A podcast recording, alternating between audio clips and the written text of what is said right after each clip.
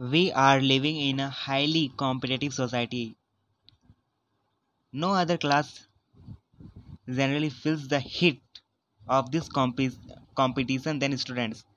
Getting admission in a college of their choice has become a distant dream for thousands of students.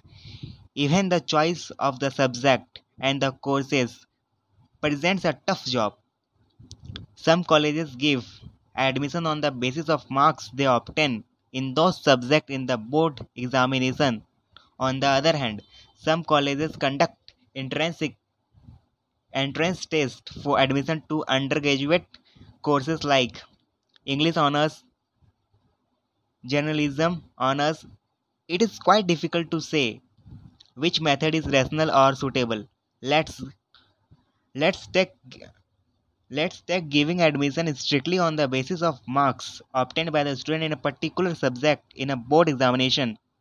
Unfortunately, different parts of the India don't maintain uniformity in education standards. For example, examination examinations conducted by the various boards and the CBSE show different parameters and standards. The Jharkhand board and the CBSE board of Chennai division varies so much in quantitative and qualitative standards. There are regions there are regions where the use of unfair means in the examination is very common.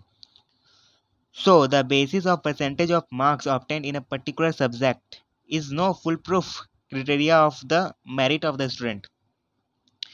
On the other hand, the entrance test seems to be the right method of selecting students, but this method of selecting this method of selection invited a lot of criticism.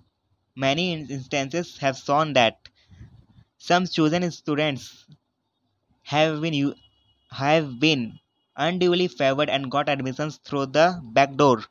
The involvement of the staff and the vested interest defect the very purpose of the entrance examination. In some cases, even the teachers were influenced to favor some special students. But fortunately or unfortunately, some cases have been rather negligent, negligible in numbers. In most of the cases, the merit has been the deciding factor in giving admissions to the students in different courses.